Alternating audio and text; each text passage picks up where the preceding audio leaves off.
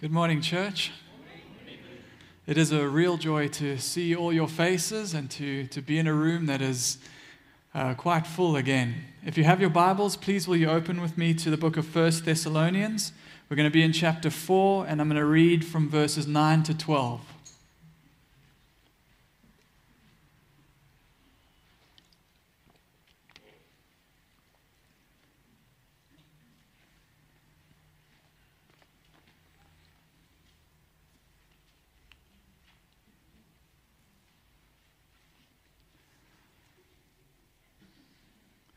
1 Thessalonians 4 9 to 12. Now, concerning brotherly love, you have no need for anyone to write to you, for you yourselves have been taught by God to love one another. For that indeed is what you are doing to all the brothers throughout Macedonia.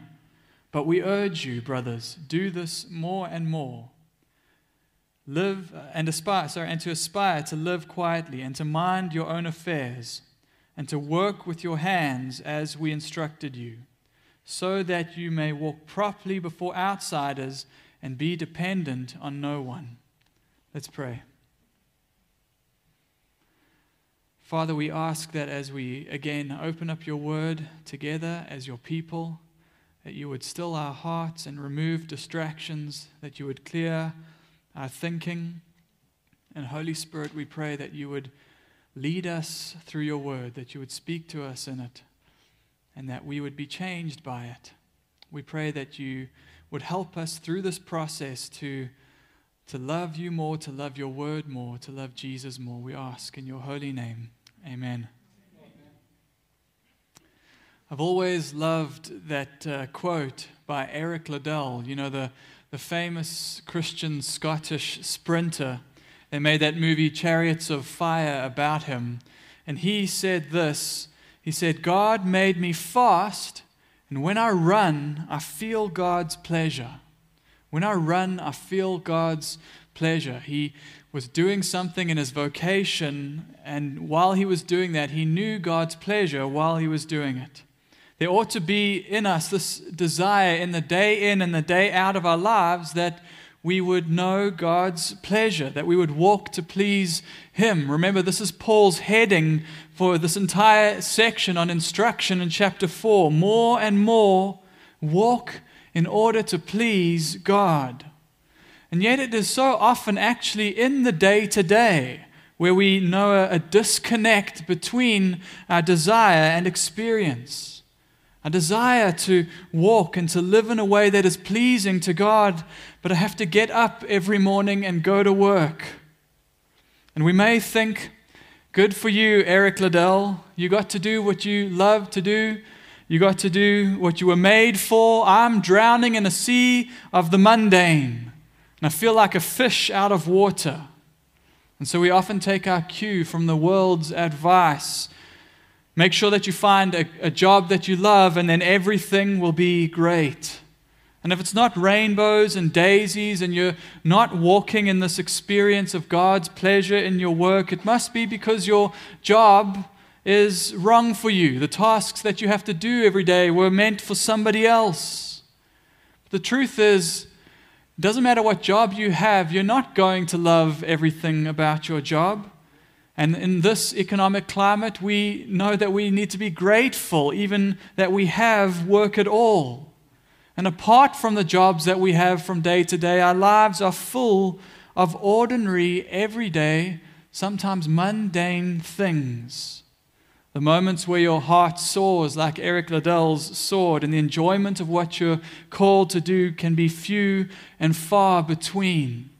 But experiencing experiencing God's pleasure in your work, experiencing God's pleasure in your day to day, it's not because just because you love work, it's because you love God in your work. Don't misunderstand Eric Liddell. He knew this to be true. His life was not about running. It's why he could say to a he was a Sabbatarian. He could say to a frowning world, no, Sundays are not for running, Sundays are for rest, and I'm going to miss that meet. Give the gold to somebody else. My life is not wrapped up in this. It's why, when the, his moment of fame and the spotlight faded, he could give it up all joyfully and seamlessly to become a missionary in China. Because God's pleasure is about loving God in whatever you're called to do, in the grand and in the mundane. And for all the commendation that Paul has for this church in Thessalonica, he writes to them in this passage to correct them in this thing. They are loving well in many ways, but their love was lacking in that many of them seemed to think that their nine to five didn't matter all that much. When it came to work, to the daily grind, many were taking their cue more from the world than from what was and is supposed to be our grand purpose to live pleasing to God. And I know it's not, it's not easy to love the Lord your God with all your heart and soul and your mind and your strength when it comes to your job, where environments can be tough and and people can sometimes be unreasonable, and maybe you feel like you are underappreciated in it. But work is worship. Work is worship. And work, Paul makes the point, is how we are to love one another as well. I think this is what Paul is getting at in this passage. And so I pray that his instruction will help us today. In terms of a, a, structure for the sermon, we're going to do things a little bit differently. I'm going to give you one sentence that I believe sums up this passage. I'm going to give it to you in, in the, right in the front, and then slowly we're going to build the sentence together as we go through this text. Here's the sentence to remember for today We are those taught by God to love quietly and busily for the glory of Christ in the world. Listen again. We are those taught by God to love quietly and busily for the glory of Christ in the world. Number one, we are those taught by God to love. We are taught to love. Francis Schaeffer was a theologian who was known as a, a strong apologist, a strong defender of the Christian faith, but he was equal, equally well known for his writings on the importance of Christian love. In fact, the, the love that the church has for one another, the love that the church has for the world, ought to be a powerful apologetic in the world. So Schaeffer wrote this. He said, Through the centuries, men have displayed many different symbols to show that they are Christians. They have worn marks in the lapels of their coats, hung chains about their necks, even had special haircuts. But there is a much better sign it is a universal mark that is to last through all ages of the church until Jesus comes back. What is the mark that we are Christians? Jesus told his disciples on the night before he went to the cross. In John 13, 34 and 35, Jesus said, A new commandment I give to you that you love one another. Just as I have loved you, you also are to love one another. By this, all people will know that you are my disciples if you have love for one another. So, this is the central question to all of our activity in the church. Even as we follow and pursue the Great Commission, we want to ask Are we marked by love? And Paul begins by commending this church. In many ways, they are doing a good job. He says in verse 9 Now, concerning brotherly love, you have no need for anyone to write to you for you yourselves have been taught by God to love one another. Taught by God, he says. And that's a very interesting phrase. It's actually one word in the Greek, and it's an adjective that Paul is using to describe them. I believe he's describing what it means to be a Christian, to be regenerate. You don't find this word anywhere else in the New Testament, anywhere else in ancient Greek, as far as, as I can tell. Paul might actually have coined this term. And he, he's coined this term, he's making it clear that though he is the one giving instructions, they are those who are in Christ, who have received the Holy Spirit, and who in their inner beings are the God taught. That's what the word means God taught ones. I believe Paul is drawing language uh, from Christ himself and from the prophets. John 6, 44 to 45, Jesus said, No one can come to me unless the Father who sent me draws him, and I will raise him up on that last day. And then Jesus says, It is written in the prophets, and they will all be taught by God. In particular, this expression, taught by God, reflects that thinking, the, the language of the prophet Jeremiah when he describes this new covenant in Christ. Jeremiah 31, verse 33 to 34, he says, I will put, this is God speaking, I will put my law within them, and I will write it on their hearts. I will be their God, and they shall be my people. And no longer shall they teach each teach one another, his neighbor, and each his brother, saying, Know the Lord, for they shall know me from the least of them to the greatest, declares the Lord. And so, Calvin, in his commentary here, he says this is what Paul means when he says we are the, the, the God taught ones. Paul meant that love was engraven upon their hearts, so that there was no need of letters written on paper, but that their hearts were framed for love. That's what it means to be a Christian, that God's unshakable covenant love is the gospel foundation that frames your life and it frames your heart to be able to love others. We sing a, a song here that is a, fa- a favorite of mine. Uh, it, it echoes the language of Isaiah. We sing, My name is graven on his hands, my name is written on his heart. I know that while in heaven he stands, no tongue can bid me thence depart. So, this is the foundation that we need as we're going to come to talk about love. God's love has been poured out into our lives at new birth through the power of the Holy Spirit, and it is the, the love that this indwelling Holy Spirit teaches us, reminds us uh, uh, uh, of again, writes in our hearts again and again. Love, the love of God, becomes our teacher in every sphere of life. So, loved in Him, we walk secure and we are free then in our goal to please Him and to love others in the way that we work. This is Paul's point, and he commends them. He says, You're doing well. They, they love, he says, You're loving everybody throughout Macedonia. They were well known. The, the grace that they'd received was a grace that they lived that others would come to know as well. They were generous despite poverty in this church. They were hospitable with the little that they had. And they were bold, we know, to proclaim the gospel despite persecution. There are many ways, Paul says, that you are being an example in love, but then he urges them, as he has this entire section, more and more. That's what you're called to, more and more. And they needed to grow in this, in loving each other and in loving the world, in their attitude toward work. You cannot separate your nine to five from the rest of your life.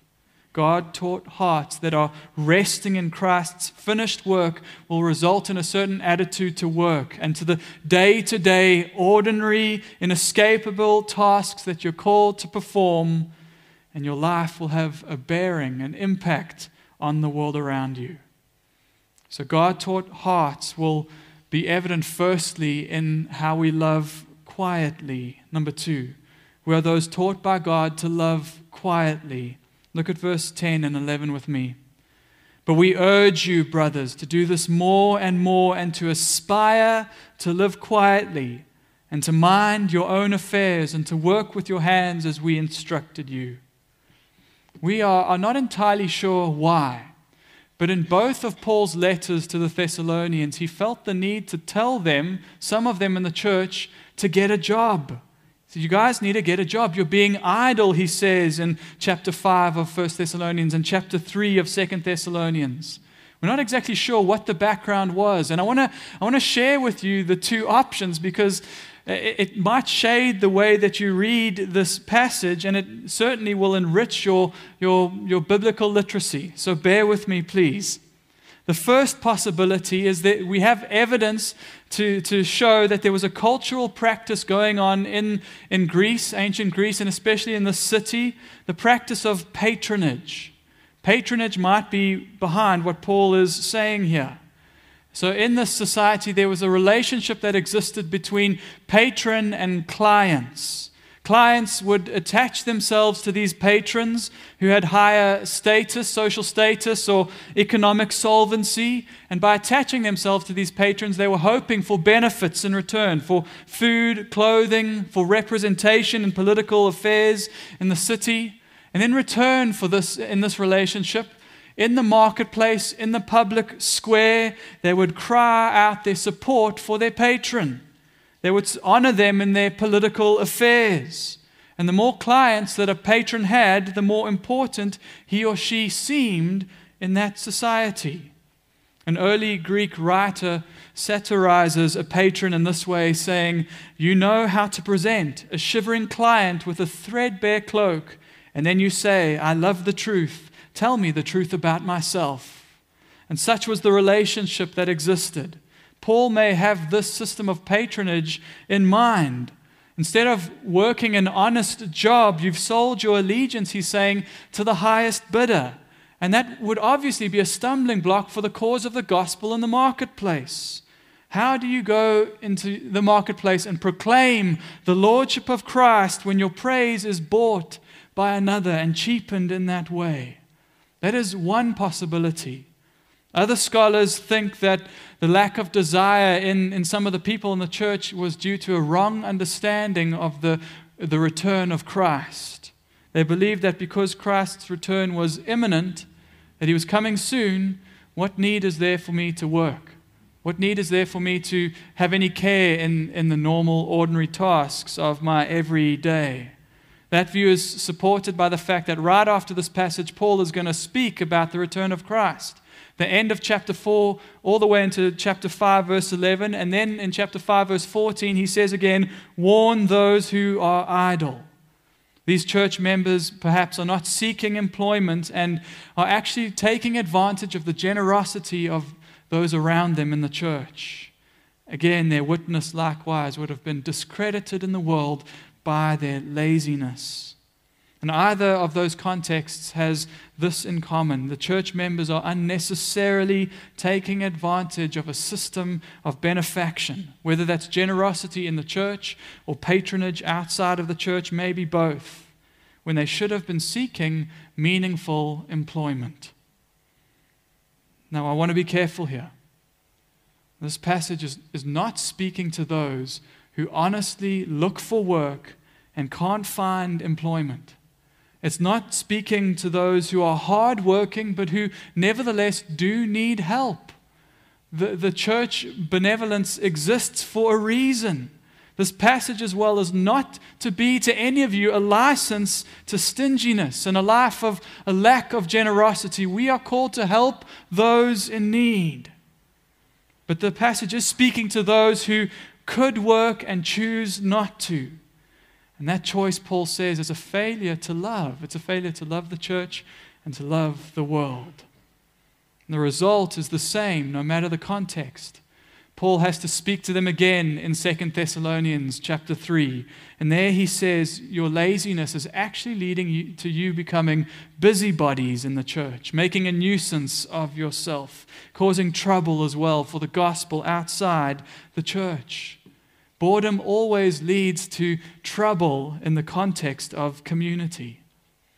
When I was a, a youngster, a teenager, I used to love reading uh, Louis L'Amour Western novels. Anybody remember those? Um, the, the antagonists in those stories always were surrounded by worthless men, men who just had too much time on their hands and too much time on your hands and no constructive outlet for that time always leads to trouble in your life. Boredom and idleness will always lead to a, a bending inward, a, a selfishness. Christian with too much time on their hands will find themselves in trouble sooner or later. And that, that's not to say we don't ever switch off, that we mustn't find time for rest or for leisure. It doesn't mean you can never retire from your job. In fact, if you are able to retire, that opens up a world of possibilities in terms of the, the work that you can do for Christ. It's not that we don't rest, but it is to say that if we're not using up our time to build up, whether that's in our, our job, our role in society, in, in our church, in our community, if you're not building up with your time, sooner or later you're going to start knocking things down. This is the result of idleness. You become a, a busybody, and that is living a, a loud life, a loud life that draws attention to self and not to Christ. I believe that's what Paul is, is getting at when he says to you, live a quiet life. Is, is your life about your glory about, or about Christ's? The world is loud. The world is loud. The message all around us is this it's look at me, listen to me, see me, my self expression is just so important, and everybody ought to pay attention to me. And there's a restlessness to that, a, a clamoring for approval and recognition, for significance. Christians are called to live quietly, that is, to live in the rest of Christ's love set free for the godly ambition, not of glorifying self, but maximizing our lives for the glory of another, being diligent in our hope that others would see Christ and give glory to Him. And notice when Paul says, aspire to live quietly and mind your own affairs, he's not saying live without any ambition. He's not saying live with your head buried in the sand or live checked out. In fact, Paul's statement here in verse 11 actually reads like an oxymoron in the Greek. Aspire to live quietly. That verb aspire means be ambitious, it means seek restlessly, pursue wholeheartedly. In his commentary, Leon Morris says this it is a colorful command. Whether Paul meant make it your ambition to be unambitious or seek restlessly to be still we have an ambition.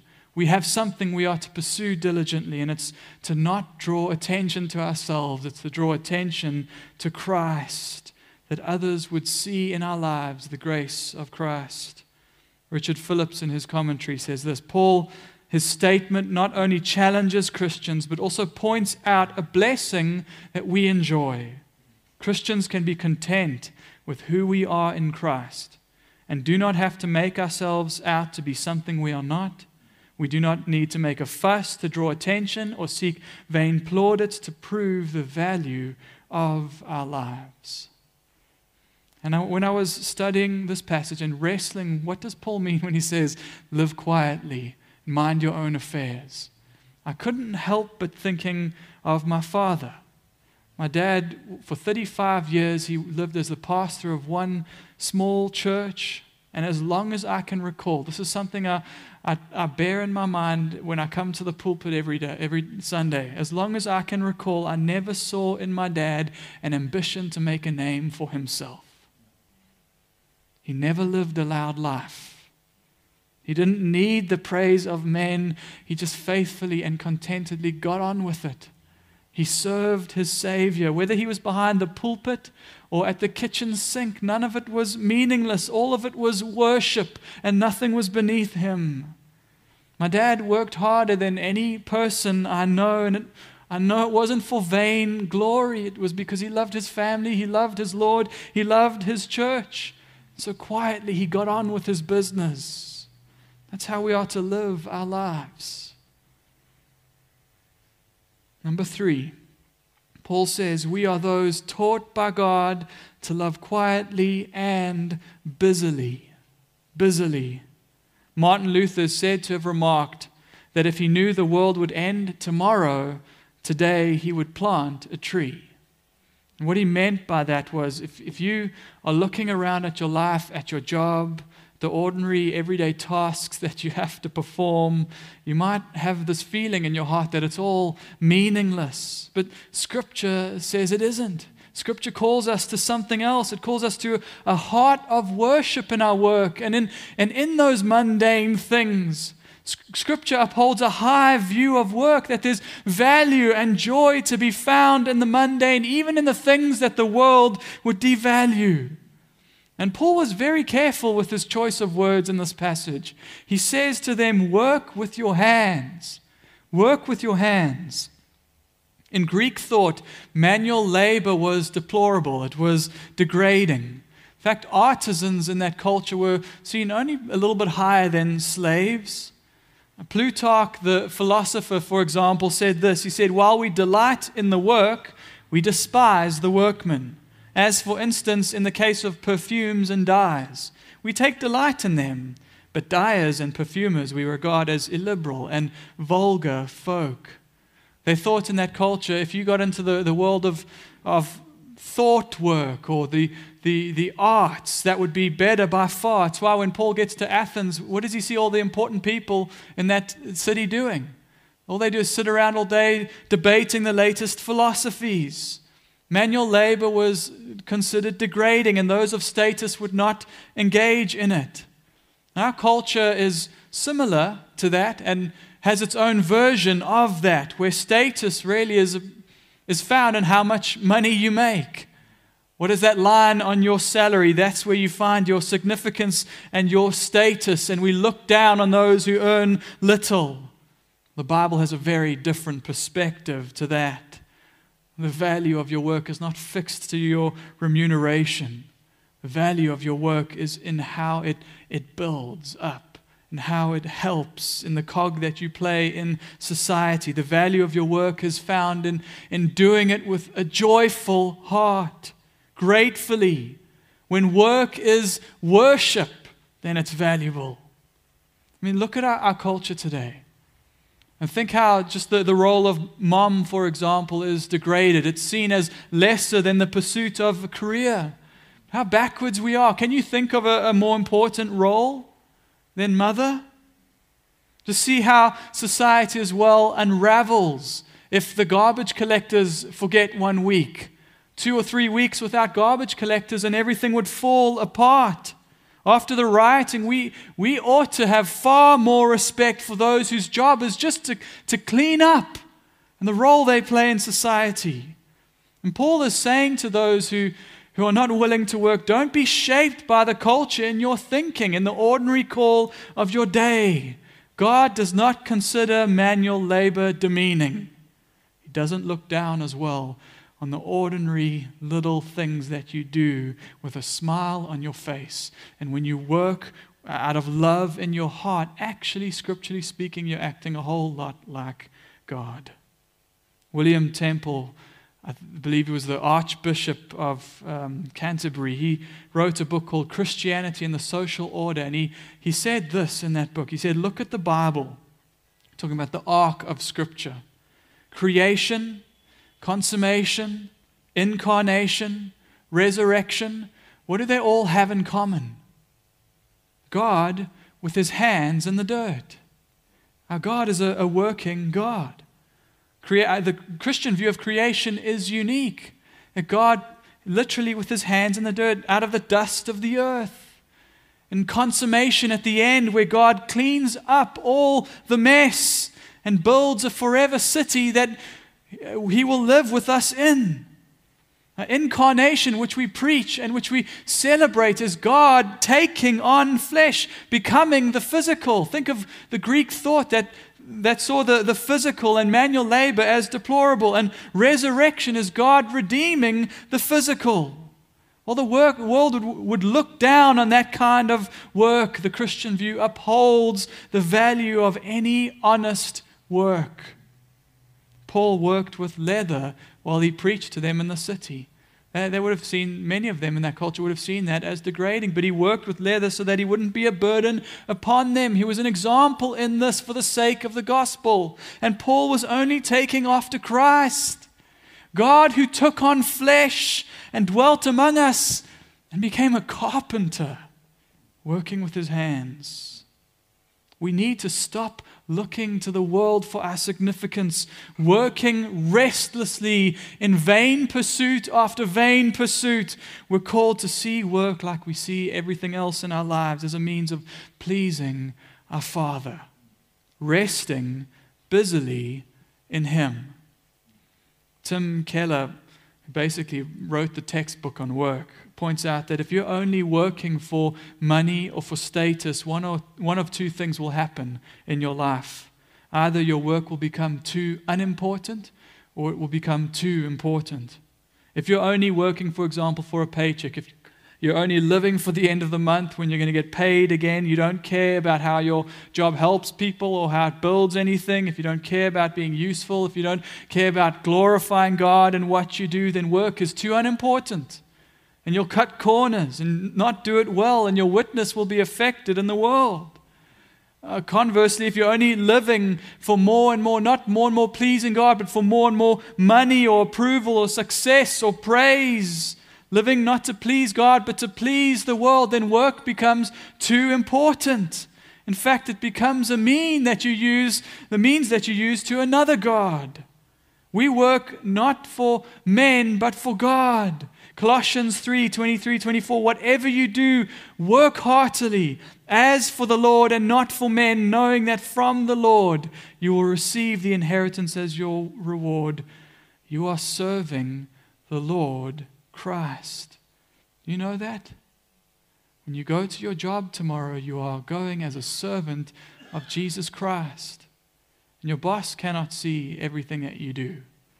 If your boss leaves early tomorrow and goes for a dentist appointment, your boss is not going to be able to see what you're doing in the workplace, but you know who does see? The one who is your real boss. Do you work hard only that that work might be noticed by others? Or do you work as unto the Lord? Remember verse 1 more and more we walk in order to please God. And that's why we work. We work to please God. Uh, don't hear me wrong in saying that. There is a world of difference between pleasing and appeasing.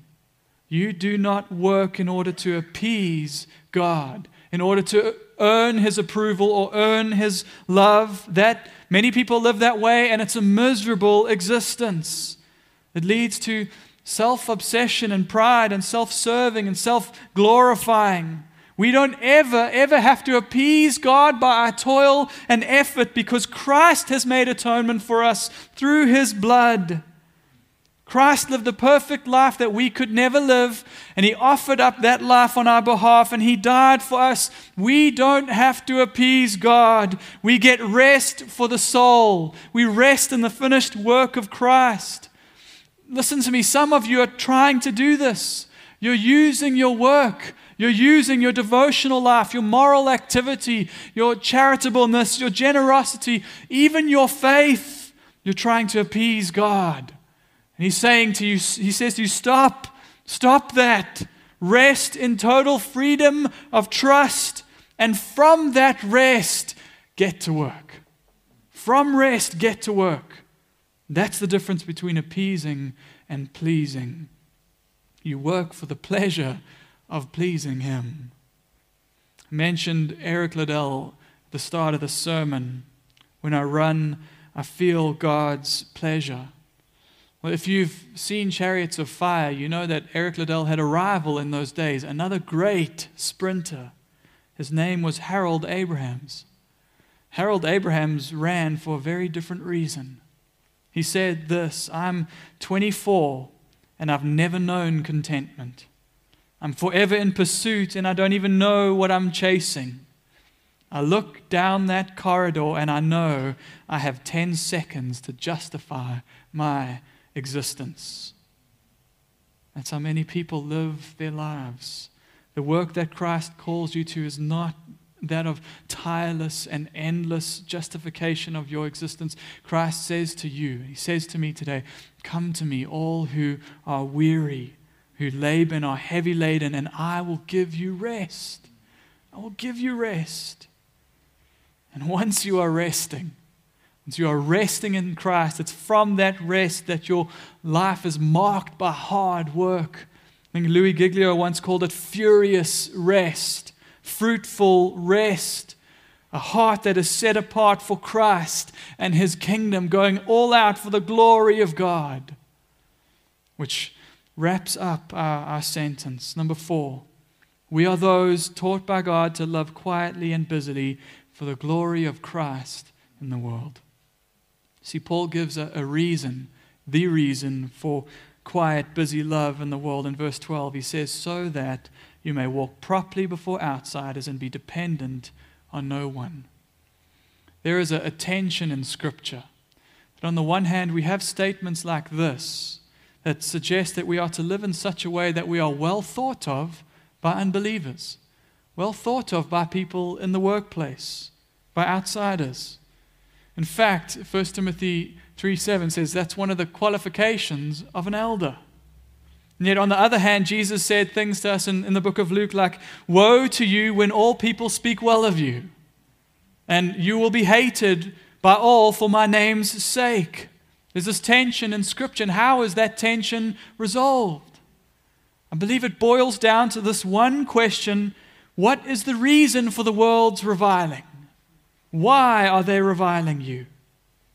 Christian, you have lost the plot if in your workplace they laugh off your claim that Christ is Lord because they see you reveal in the marketplace that their God is your God, that success and approval and money and power is your God, when you're no different and your heart is not secure in Christ, when you love what they love, when you put first what they put first, and your walk says, you know, really, Christ is not supreme in my life in worth and glory to me. I'm pursuing exactly the same things you all are. If the world reviles you, it must be because of your allegiance to a, a Lord to whom they will not and cannot bow. Because your heart belongs to Christ alone. Because, as we sang, your value is fixed and your ransom is paid at the cross. The world's reviling ought to be because of your soul rest in the midst of hard work, because of your quietness of spirit in the midst of the world's clamoring for attention. The world's reviling ought to come only because your life shouts about the emptiness of the world system and about the supreme value of Christ in your life because your soul sings, I rejoice in my Redeemer. Greatest treasure wellspring of my soul. I will trust in him no other. My soul is satisfied in Christ alone. Let's pray.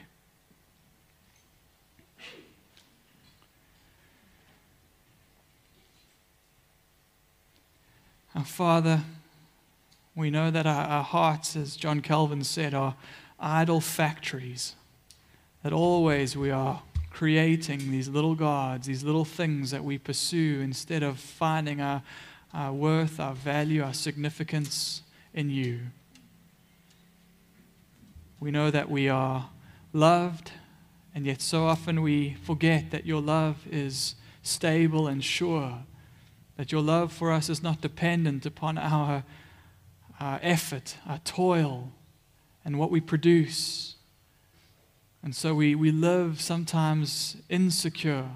So I pray, Father, that you would remind us again of the love that you have poured out into our hearts. Remind us again of the, our position in Christ, of the gift that you've given us in the Holy Spirit, who will never leave us or forsake us. And help us as love taught ones, God taught ones to be able to rest secure and love those around us. I pray, Father, for everybody in this room. I do pray for those who go to a, a job that they really, really struggle to find meaning in and purpose and value. I pray for those who, who are in difficult situations Maybe difficult because of their faith or difficult because of the unreasonableness of bosses, Lord. I pray that you would give them endurance, that you would give them strength, and that you would help them to see their work not just as a means to the end of money, but they would see it, Lord, as a way to worship you. Oh God, make us long suffering in the workplace. That when people see our patience because of your grace on display in our lives, they would give glory to you. And then we pray, Lord, that through our lives, Christ's glory and grace would be put on display. You are good and you are patient with us. I pray that you would give us patience and give us endurance and give us meaning in walking in the mundane in everything that we do out of glory and love for you. We ask in Jesus' name, amen.